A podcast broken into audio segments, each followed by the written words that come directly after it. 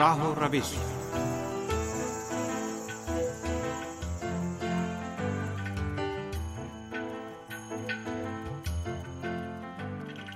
آپ عزیز سامعین خدمت میں تہا شمیم کا سلام عرض ہے۔ پروگرام راہ و روش کے ساتھ حاضر خدمت ہے۔ امید ہے کہ پروگرام بھی آپ سب کی توجہ کا باعث بنے گا۔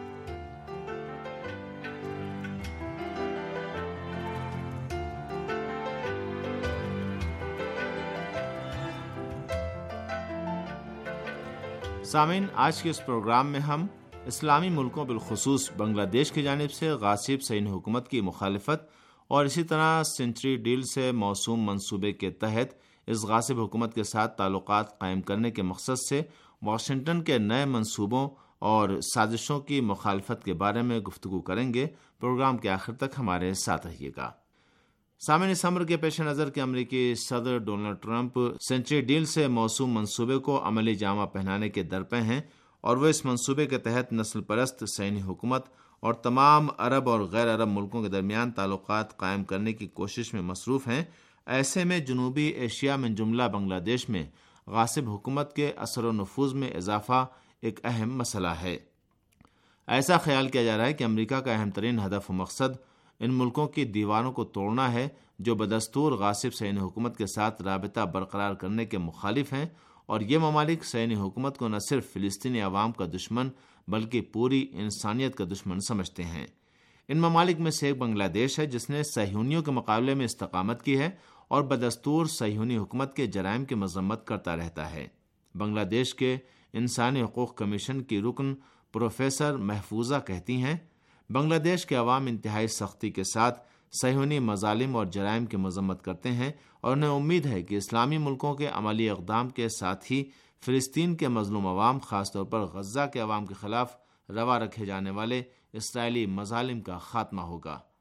چار اشرے سے زیادہ عرصے سے قدس کی غاصب حکومت کے ہندوستان کے ساتھ خفیہ روابط ہیں لیکن وہ بنگلہ دیش میں اپنا اثر و رسوخ نہیں جما سکی ہے۔ اس کی اہم ترین وجہ اس ملک کے عوام اور سیاسی و مذہبی جماعتوں کا پختہ عزم و ارادہ ہے۔ اس حقیقت کا مشاہدہ بنگلہ دیش میں فلسطینی مسلمانوں کے خلاف سہونیوں کے جرائم کی مذمت میں بخوبی کیا جا سکتا ہے۔ اس کے علاوہ بنگلہ دیش کے مسلمان اور اس ملک کے علماء سہونیوں کا اہم ہدف و مقصد یہ بتاتے ہیں کہ غاصب حکومت دہشت گرد گروہوں من جملہ داعش دہشت گرد گروہ کو مزید فروغ دینے اور بنگلہ دیش جیسے اسلامی ملکوں میں داخلی جنگ کو ہوا دینے کے درپے ہے تاکہ اسلامی ملکوں کے درمیان تفرقہ ڈال کر اتحاد و یکجہتی کو پارا پارا کر دے۔ بنگلہ دیش میں دینی مسائل کے ماہر شیخ عبداللہ کہتے ہیں، داعش دہشت گرد گروہ کو اسرائیل نے جنم دیا ہے اور یہ غاصب حکومت دنیا میں داعش کے ذریعے اسلام کا چہرہ خراب کرنے کے مقصد سے دہشت گردانہ اقدامات انجام دے رہی ہے۔ یہ مسئلہ گزشتہ برسوں کے دوران دہشت گردانہ کاروائیوں کے پیش نظر اہمیت کا حامل رہا ہے۔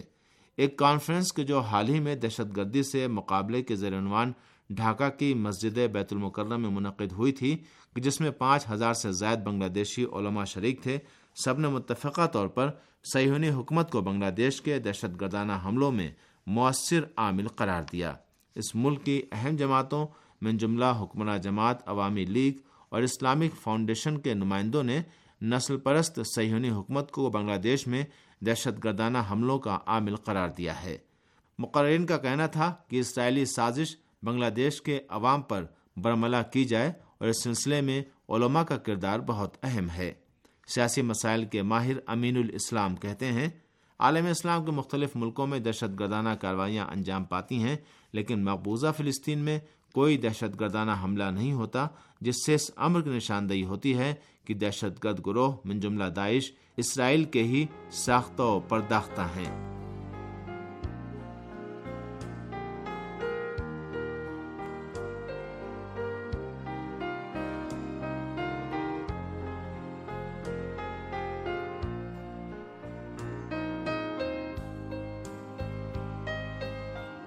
ایک اہم وجہ کہ جس کے سبب سہیونی عناصر بنگلہ دیش میں اثر و رسوخ حاصل نہیں کر سکے ہیں اور حکومت ہندوستان کی طرح ڈھاکہ حکومت سے رابطہ برقرار نہیں کر سکے ہیں، اس ملک میں قومی یکجہتی اور دشمنان اسلام سے مقابلے کے لیے عالم اسلام میں اتحاد اتفاق اور ٹھوس دینی عقائد کا ہونا ہے۔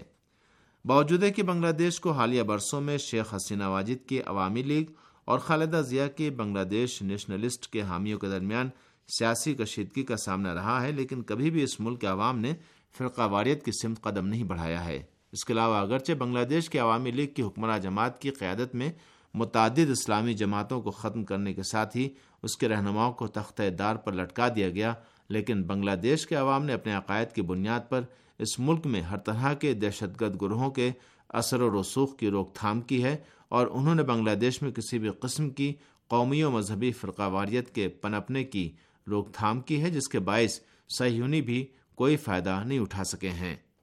بنگلہ دیش کے مسلم عوام کی اسی قومی و مذہبی خصوصیات کے پیش نظر سیہونی حکومت اس ملک سے قریب ہونے کی جرت نہیں کر سکی ہے۔ البتہ ہندوستان اور پاکستان کے مسلمان بھی شدت سے نسل پرست سیہونی حکومت سے کسی بھی قسم کے رابطے کے مخالف ہیں۔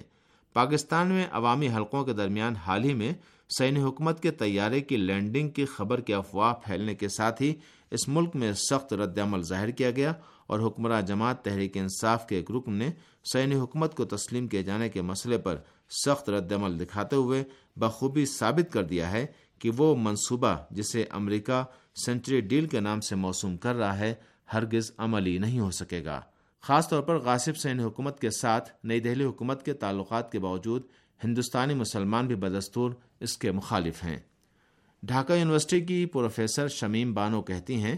فلسطینی عورتوں اور بچوں پر آئے دن سیہونی حملے کر رہے ہیں۔ دشمنان اسلام کی بے رحمی اور سنگ دلی ہم کو اس بات پر مجبور کرتی ہے کہ وحدت و ہمدلی کے ساتھ سہیونیوں کے مقابلے میں اٹھ کھڑا ہوا جائے۔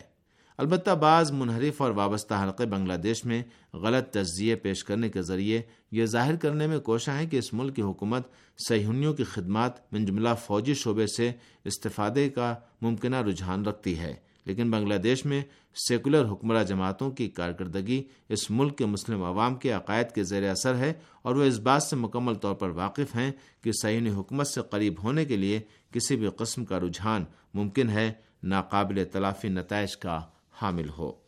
بنگلہ دیش کی آبادی تقریباً سولہ کروڑ ہے اور یہ ملک اسلامی ملکوں میں گھنی آبادی کے لحاظ سے نویں نمبر پر ہے۔ اس بنا پر بنگلہ دیش سے کسی بھی قسم کا رابطہ برقرار کرنا ممکن ہے۔ سینی حکومت کے لیے بہت زیادہ اہمیت کا حامل ہو، کیونکہ اس طرح سے یہ غاصب حکومت انڈونیشیا سے بھی نزدیک ہو سکتی ہے۔ ایسی حالت میں ہے کہ بنگلہ دیش کی حکومت اور عوام نے عملی طور پر یہ ثابت کر دکھایا ہے کہ وہ مسلم امت واحدہ کے ہمراہ ہیں اور اسی جانب قدم بڑھا رہے ہیں اور وہ عالم اسلام میں تفرقے اور فرقہ پسندی کی جانب قدم بڑھانے میں کوئی رجحان اور دلچسپی نہیں رکھتے ہیں۔ بہر صورت بنگلہ دیش کے عوام نے عملی طور پر یہ ثابت کر دکھایا ہے کہ وہ عالم اسلام میں کسی بھی قسم کی تفرقہ انگیزی کے مخالف ہیں اور اس سلسلے میں وہ کسی بھی طاقت یا بیرونی دباؤ سے متاثر نہیں ہوئے ہیں۔ اسی سبب سے بنگلہ دیش میں بڑے پیمانے پر فقر و غربت کے باوجود اس ملک کے عوام اپنے عقائد پر ڈٹے ہوئے ہیں اور وہ وہابیت جیسے گمراہ گروہوں کے ایک مشت ڈالر کا دھوکہ نہیں کھائے ہیں اور وہ سربلندی افتخار کے ساتھ بدستور سعین حکومت کی مخالفت کر رہے ہیں۔ امریکی اخبار واشنگٹن ٹائمز نے اپنے حالیہ شمارے میں لکھا ہے کہ بنگلہ دیش کے علماء کو اپنے ملک میں وہابیت کے فروغ کے لیے سعودی عرب کی جانب سے پانچ سو ساٹھ مسجدوں کی تعمیر کے لیے ایک ارب ڈالر دیے جانے کے تعلق سے شدید تشویش لاحق ہے اور انہوں نے اس بابت ڈھاکہ حکومت کو سختی سے خبردار کیا ہے۔ ڈھاکہ یونیورسٹی کے پروفیسر عبدالرشید کہتے ہیں، بنگلہ دیش میں وہابیت کو فروغ دینے کا مقصد فرقہ وارانہ اور مذہبی جنگ چھیڑنا ہے۔ قابل غور نقطہ یہ ہے کہ امریکی ماہرین من جملہ شکاگو یونیورسٹی کے تعلقات عامہ کے پروفیسر عظیم ابراہیم کا کہنا ہے کہ وہابیت کا اہم ترین مشن فرقہ واریت پھیلانا، دیگر مذاہب کے پیروکاروں کو کافر بتانا اور دہشت گردی کو فروغ دینا ہے۔ دریاسنا آلٹرنیٹ ویب سائٹ کے ماہر بین نورٹن کے اس بیان کے پیش نظر کہ جیسا کہ انہوں نے کہا ہے کہ امریکی حکومت اور خود امریکی صدر ڈونلڈ ٹرمپ سعودیوں کے اصلی حامی ہیں یہ کہا جا سکتا ہے کہ واشنگٹن کی رہنمائی اور حمایت کے سبب وہابیت زیادہ سے زیادہ سعین حکومت سے وابستہ ہو رہی ہے اور اس کے بندھن مضبوط ہو رہے ہیں تاکہ امریکہ کے نام نہاد سنچری ڈیل منصوبے پر عمل درآمد کیا جا سکے۔ اس کا مطلب یہ ہے کہ علاقے کے بعض عرب ملکوں کے حکمراں، خاص طور پر سعودی ولی عہد بن سلمان، امریکہ کے ہاتھوں ہر ذلت برداشت کرنے کو تیار ہیں اور ٹرمپ بھی سنچری ڈیل کی آڑ میں گستاخانہ انداز میں فلسطین کے مظلوم عوام کی امنگوں اور اہداف کو نابود کرنے کی بات کر رہے ہیں۔ اور یہ ایک ایسا مسئلہ ہے جس سے مسلمانوں کو مقابلہ کرنے اور اسے ناکام بنانے کے لیے ماضی سے زیادہ ہوشیار رہنے اور ڈٹ جانے کی ضرورت ہے۔ سامع اسی کے ساتھ ہی اس پروگرام کا وقت ابھی پر اپنے اختتام کو پہنچتا ہے۔ اگلے پروگرام تک کے لیے اجازت دیجیے خدا حافظ۔